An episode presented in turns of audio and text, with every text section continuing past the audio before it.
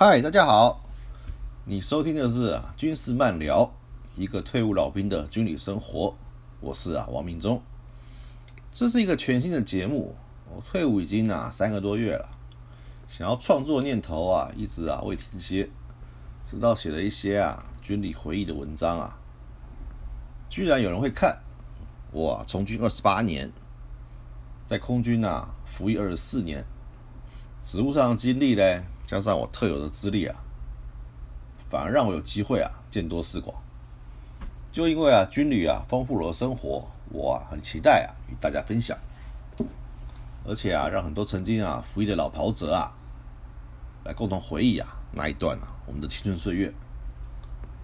也希望给还在服役的学弟妹们参考，不要走冤枉路。这个 Podcast 除了有军旅生活的故事外我也会说军事新闻评论、军中典故跟空军的小故事，希望大家会多多支持。我会提供更多军中有趣的故事。那首先我们就来讲讲军官生涯的起点，我当排长的故事。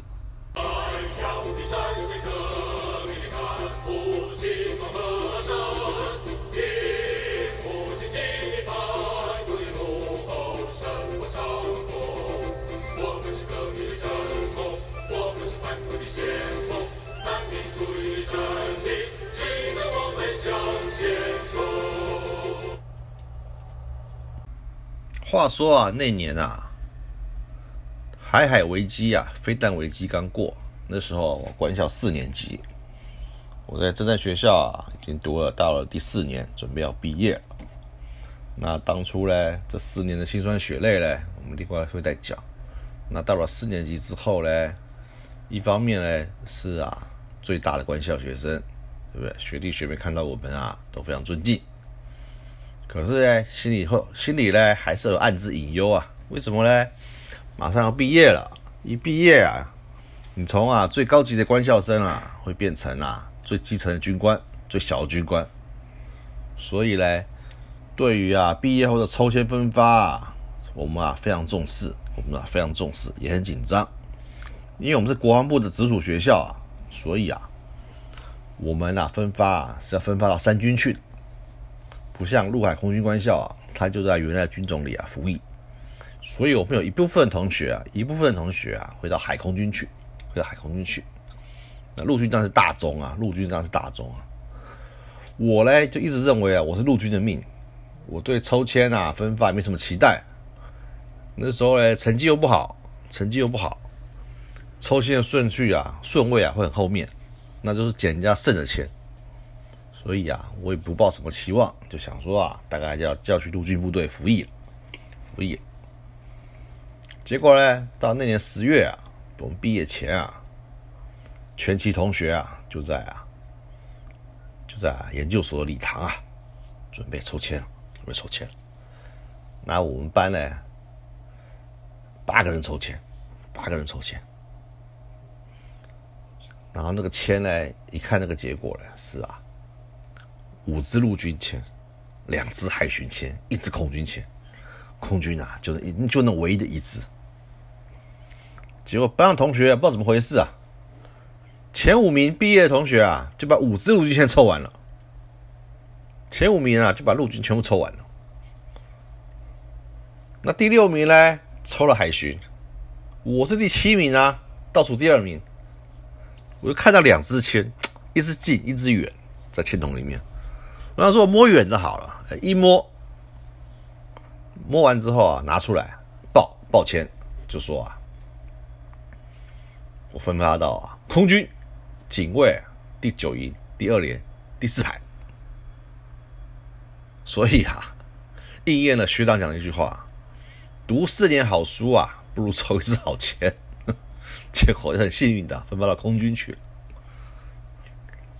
至此我与空军就结下了24年的情分。随着联合毕业典礼毕业假结束我们分发到空军的16位同学依据命令到桃园火车站等防炮警卫司令部的专车，准备实施一个星期的新进干部讲习。结果呢，约定的时间已经过了，还没有见到学长来接，没有看到学长来接，我们就觉得很奇怪。最后硬着头皮打电话去问，才知道我们这个学长忘记我们今天要报道了，真是糊涂迷迷糊糊的。我们只好带着大包小包的行李乘着计程车去报道。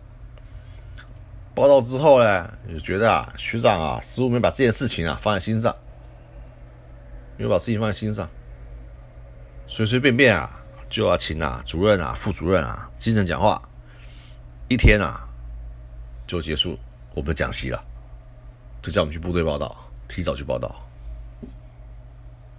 那我们反正就傻乎乎的吧，就跑去报道啦。隔了几年我自己当参谋的时候，我想说当初是学长还真的蛮混的，真是鬼混的，对不对？正旗班的学弟来报道，这么大的事情，居然弄得乱七八糟的。我相信他之后我们走了之后他一定有被长官责难，只是我们真是不知道，傻乎乎的。那当时我们同学清一色全部分配到空军的防炮警卫司令部去，没有去其他部队，没有去各连队、各飞行连队，也没有人去后勤部，也没有人去东直部，也没有人去空军官校，都没有人去，就全部去防炮警卫司令部，就是带兵的单位，兵最多的单位。因为防炮警卫司令部有14个防炮营11个警卫营，20几个营你看有多少兵可以带。可是呢，我又很巧合的，我的驻地呢是在空军官校里面担任警卫勤务。那官校呢比较特殊它呢又是一所学校，那又是飞行训练基地，可是呢它又有作战队的进驻，所以警卫安全是很繁琐的。我们到了官校之后就跟卫兵说哎呀，我们是新来的排长那请通报一下。卫兵就赶快把我们通报，我跟另外一个杨同学通报完之后呢，不久就来一辆很破旧吉普车，就说要载我们去营部。我想说这车搞不好待会就要推车了，真的很烂。可是还好大门离营部不远一下就到了，就算推车也推不远。然后呢，我们就赶快去跟营上长官报道。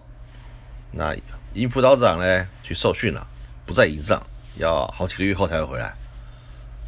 副营长对我们非常热情，就叫我们安顿起来，然后在营部见习一下，见习个一个礼拜。那等到傍晚营长出现了，我们的沈大营长看到我们就突然来一句：排攻击正面6公尺。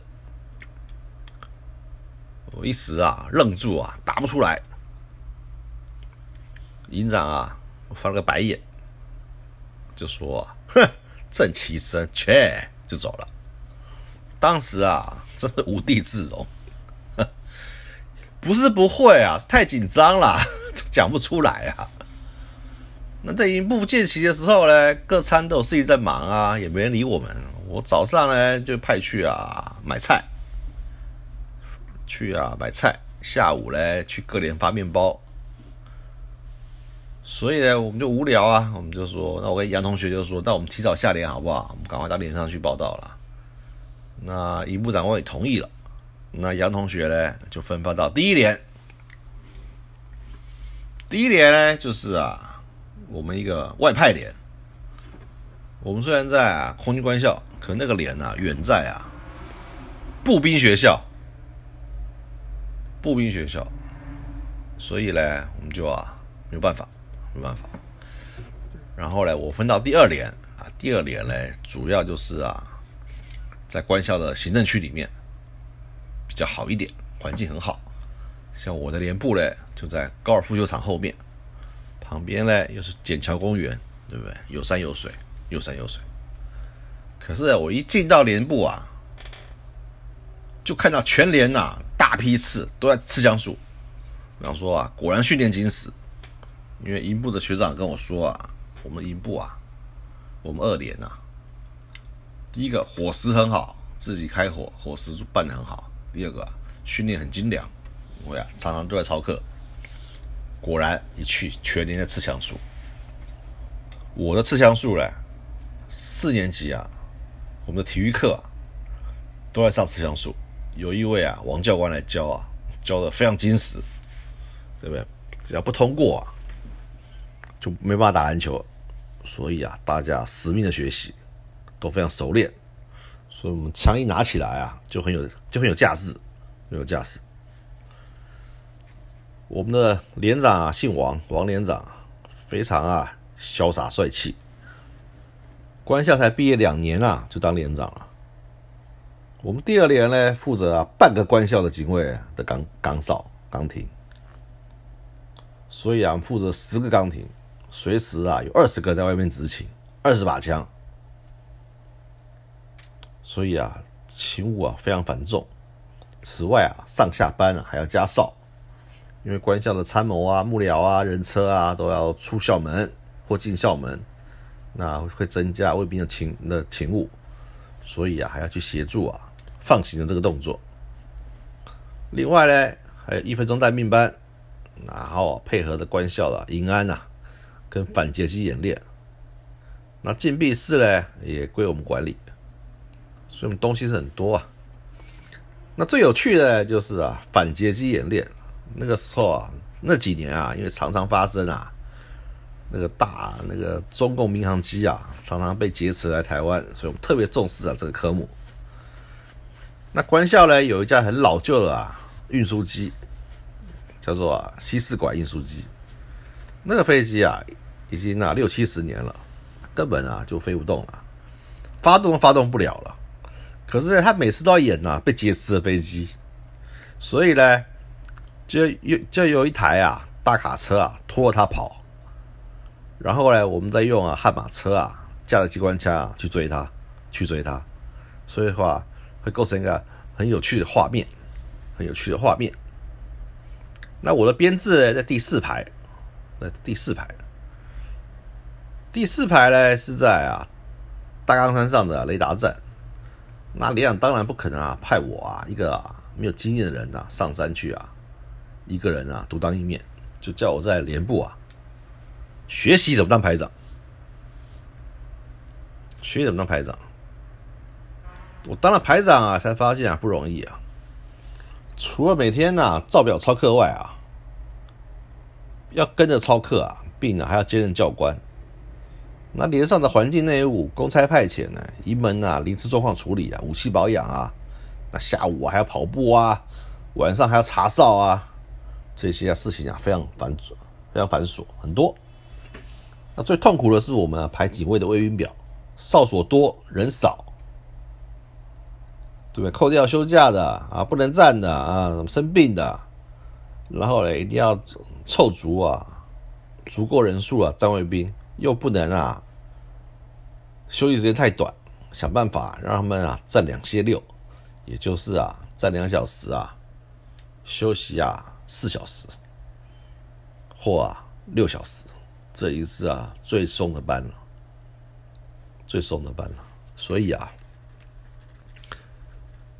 以每天班次还不能固定，否则永远都站半夜2点到4点的卫兵久了你会受不了的，会发疯的。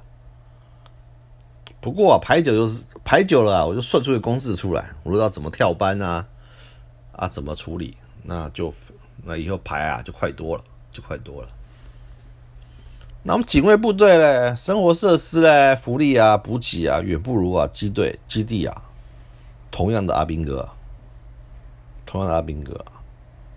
每当我看到我们的士兵呢，全副武装的在那边啊，站卫兵啊，就看到啊，基地的兵啊，留个西装头啊，穿个轻便的军便服啊，骑个脚踏车啊，送送公文啊，跑跑腿啊，然后嘞还趁空档啊，去营站啊，买个饮料啊，跟那个饮料的小姐打情骂俏啊一番啊，就看到我们官兵啊，哀怨的眼神，我也只能安慰他啊。谁叫你手气不好，抽到警卫来，对不对？你抽后勤不就没事了吗？那当时啊，假期也很少，像我这种菜排长跟兵一样，就是啊，大月休6天啊，小月休5天，一次休完，不可以拆开来休。然后我们军官休假之前呢，又要去营长那边啊背准则，哎呦，伤脑筋啊。然后你只要验收不过啊，隔天再来，那等于你就少了半天假，就这样子。还好啊，我这时候啊还会背点书啊，背准则啊，没什么问题啊，休假也正常。其实假日啊留下也不错，因为啊我们连上啊伙食好，假日啊吃更好，因为人少，所以啊在这边啊当排长日子啊，其实啊还蛮好过的。那日子过很快啊，转眼啊就1个礼拜了，一个月。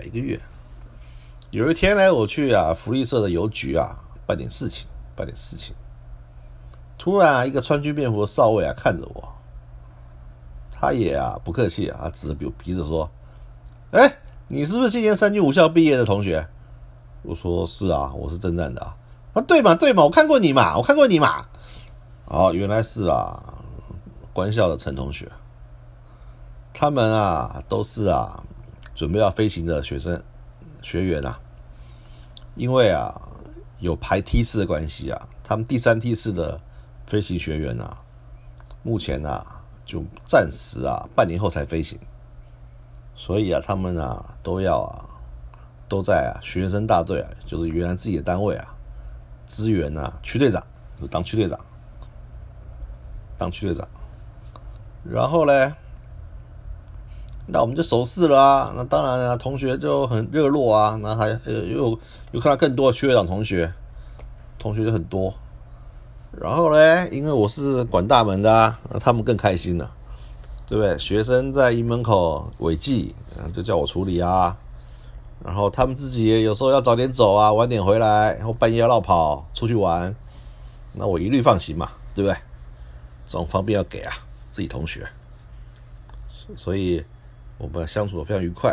那他们也会回馈给我们啊，有时候学生啊放假啦或怎么样，学生订的牛奶面包啊或什么福利品啊，那也会给我们连上使用，让大家也是啊和气融融。然后呢，那晚上只要我不执行呢，勤务之余呢，就会约同学啊到官校有名的黑寡妇，就是啊热食部炒2盘菜，喝啤酒，聊聊天，过一个啊愉快的夜晚。那个时候呢，热食部的老板呢是大我20期的学长，一个啊周大哥。然后周大哥呢非常照顾我们警卫的兵，我们警卫兵呢，只要去买啊卤肉饭，他都会送卤蛋，非常大方。他为什么那么大方呢？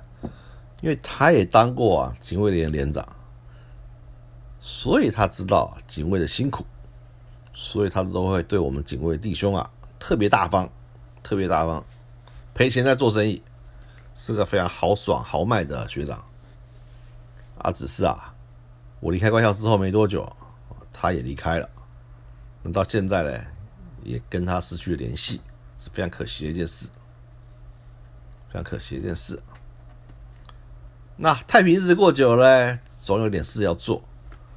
那其实各部队呢都有建测机制，像我们防炮部队呢，就是每一年就要下基训一次，下基地一次。可是我们警卫呢，因为人已经不够了，不能再下基地了，我们再抽掉人下基地了，那基地的警卫勤务会有问题，所以我们是采用啊驻地整训的方式，就是啊，在自己的驻地自己练，然后时间到了之后啊，由啊防警干训班啊派检测官啊来你的单位检测，就是这样子。那每个营呢，一梯次每个营呢要派一个排的，要抽一个排的兵力来做这个整训。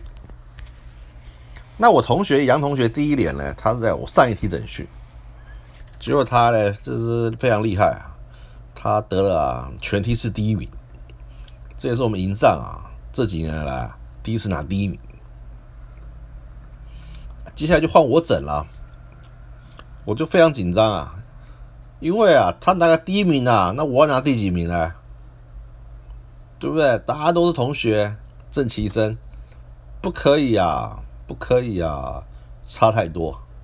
所有的压力啊非常大，非常大，因为同学之间啊，所以还是会比较，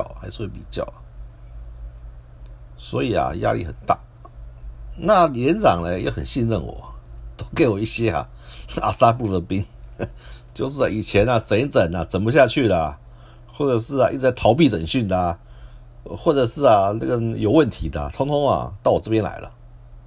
我想说你这么弄我吗？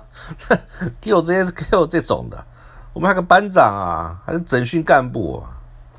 我那个班长啊，自愿意的，中式，平常做事啊任劳任怨，然后啊出公差啊一马当先。看家去整训啊，你知道家去整训，他就啊自杀给你看，就跑去啊饭店啊吃安眠药，每次来这一套。后来连长把他交给我，那我就跟他谈一谈了。我说这样好了，他叫大班，我们叫大班。大班这样好了啊，排行啊不硬抄你啊，我用科学方法来帮你整，保证让你整过。成绩我们就放一边，就是让你走完全程，你觉得好不好？就说哦，他勉强答应啊。勉强，我苦口婆心了，他终于答应来参加整训。其他不整也不行了，他再不整了，他也不能续签了，他不能再签了。所以啊，我们就开整了，要整8周啊，这8周没什么好讲，白天啊就是5项战绩啊，刺枪术啊，丢手榴弹啊，500障碍啊，搞这些超体能，然后啊就跑3000公尺。每天这样搞，然后呢，每个礼拜呢就安排啊打一次靶，亲密射击。官校自己有靶场，我们只要啊把年度的配付量弹药啊领出来啊就可以打。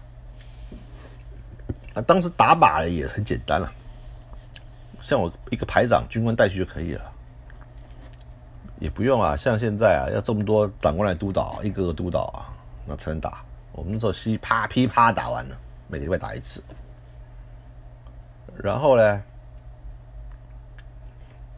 晚上呢有学科有什么呢？有警卫勤务的准则啦，还有呢飞机识别。飞机识别比较麻烦，因为飞机识别就是看照片，看飞机照片，写飞机的型号，看3秒打幻灯片的，看3秒钟写5秒钟，所以呢，可是当时呢的幻灯片呢有啊400多种，所以说啊不好背。可是呢大家因为有荣誉感啊，其实啊背的也还不错。那只是有个兵啊，那个小学没毕业，你知道，小学没毕业啊就很麻烦，不要说英文字，国字都不太会写。那我怎么教你看飞机识别呢？只好叫他记啊每个图的特征啊，背机号啊，草皮啊，云在左边啊，在右边啊，啊飞机旁边有没有人啊，这样子，这样记。他也全记住了。还有不会丢手榴弹啊，我就给他垒球啊。只要想办法去丢直远。我说啊，你垒球啊，丢得出抛物线啊，你再来找我就丢手榴弹。还有啊，500障碍不会爬杆的啊，我就看那个直棒选手啊，打击前手上都会喷那个防滑的，那我也去买那防滑给他们喷，增强他们的信心。然后板墙没过就没办法了，然后就互助。所以我想尽办法提升他们的成绩啊，那运用啊各种仪器啊，不是仪器啊，就一种手段方法啊，来让他们的成绩进步，也算是蛮有效的啦，那我自己最大的问题呢，就是啊，最后一个科目啊，叫做啊排综合战斗教练，也就是啊排长啊要指挥部队作战。这个东西啊，其实我们在部校啊，在步兵学校都学过，可是啊1-2年了，也忘了差不多了。还好啊，我有从部校带一本啊部队指挥程序的书的小书，那里面呢都写得非常清楚，怎么指挥啊，怎么摆啊，兵哥火力怎么配置啊，弄很清楚。我每天10倍，把要死命令啊跟那些啊3段命令5段格式啊全部背起来，那套在我们的宪例上，然后啊带着兵哥啊跑位置，就这样子跑位置。那希望啊我这个能过关，对，就到了建设当日啊，我们刺枪术啊、警卫勤务啊、骑兵射击啊，成绩都很好。惊动到第3连，他们赶快啊派副连长来看我们啊怎么弄的。到了500障碍呢，我为了增强啊弟兄的信心啊，除了喷防滑剂之外啊，我前天晚上啊还偷偷啊把板墙啊打2个洞。让弟兄啊一蹬就过，那因为检察官站很远啊，看不到墙的洞，他只看到我们的阿兵哥每个人啊都飞身过墙啊，非常讶异，说哇你训练真好，有没有偷笑？对不对？那次我跑啊，我自己跑啊，也是啊创下我最高的纪录，虽然没有满100，也接近了。那时候年轻嘛，因为所有科目啊排行都要手册，你知道，所以说很辛苦的。只是后来啊，我们当天晚上我偷偷摸摸把洞补回去了，不然啊被官校的长官发现我就惨了。到了排战斗教练的科目啊，我的3段命令啊5段格式啊下得很好，又快又清楚。检察官啊很满意，他说我下得不错，所以要感谢啊步兵学校啊严格的要求，大家很配合，位置跑得好。最后是3000公尺啊，就是我们大班长最痛苦的一件事。我们啊，用 S 腰带啊把捆起来啊，拖着跑。我管你跑得动跑不动，你就给我跑。科学方法，很科学吧？结果死拖活拉啊，大班带回来了，他也完成这次整训。虽然他有啊2项不及格，至少他整完了。结果啊，成绩出来啊，我们是啊这梯次第二名，可是分数啊超越了上一次我同学的成绩，所以说啊无所谓啦，整完就算了，又不靠这吃饭，对不对？所以啊，我整完训之后啊，就整天无所事事啊，准备啊派辅导长。结果呢？好死不死啊，又有一个新的勤务来了。那也不是勤务啦，就是啊，我们啊要去参加啊防警司令部办的啊干部本职学生测验。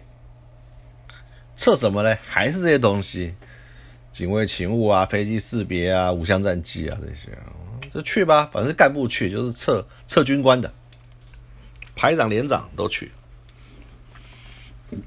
后来我就跟连长同一梯次，我就去了。我想说，我刚整训完，状况正好啊，应该没什么问题。结果我打靶不及格，为什么打靶不及格？不是自己的枪啊，打不准。什么意思呢？就是如果是自己的步枪啊，或手枪啊，自己归零啊，自己做3角瞄准啊，自己做归零射击啊，你就挣得表尺，那照样的标尺。可是呢，去那边检测用人家的枪啊，这枪你不熟啊，而且爬上去就要打了，你还来不及调标尺嘞，噼啪打完结果他妈不及格，不及格结果最后总成绩就不及格，那怎么办呢？结果啊，忌日申诫，所以啊，我就以忌日申诫啊，结束了我的排长生活，排长生涯，记了一个本日学生不及格的申诫，我觉得这是，哎，真是很有趣啊！就是啊，整训整的不错，自己去测验啊，结果啊，居然啊，测个去被记处分，被记处分。后来呢，调差人就来了，然后我一看单位是台北的防炮连，哇，我想说好赚到了，回家了，就很开心，可是又有点难过，要离开这群好兄弟啊，好同学、啊，万分不舍。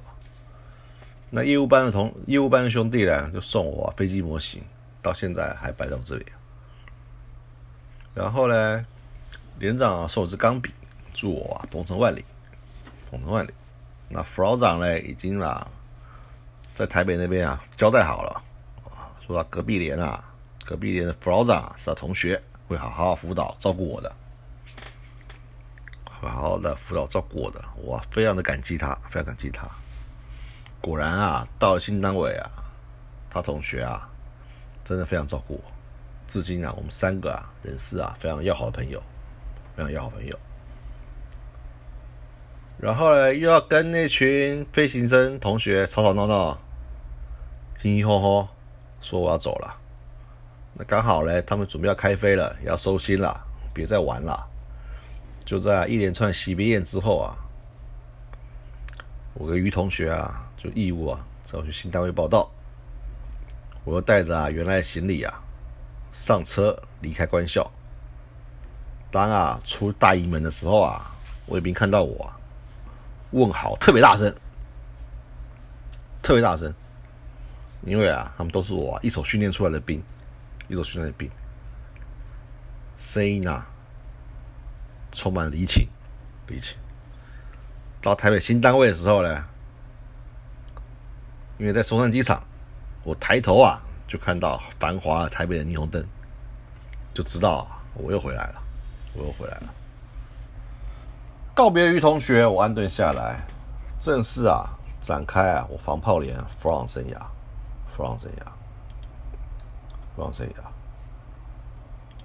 可是呢，想不到啊，一个月后啊，我又到南部去了，为什么呢？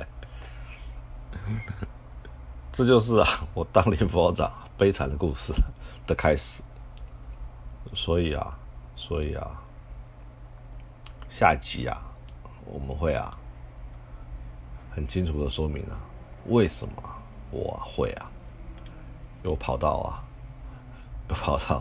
南部去了，真是啊，命运多舛，只能这样讲。今天呢，我们的故事呢，就讲到这里，希望大家会喜欢，因为啊服役时间很长，故事啊可以讲很多啊，所以呢慢慢讲给各位听啊，一起啊老跑者要好好回味啊，没听过的呢就想象一下当年啊，其实啊在部队啊有很多啊有趣的生活。那今天呢节目就到这里，谢谢各位。那我们啊来听一首啊空军的民歌，空军啊非常有名的歌曲，作为啊今天结束。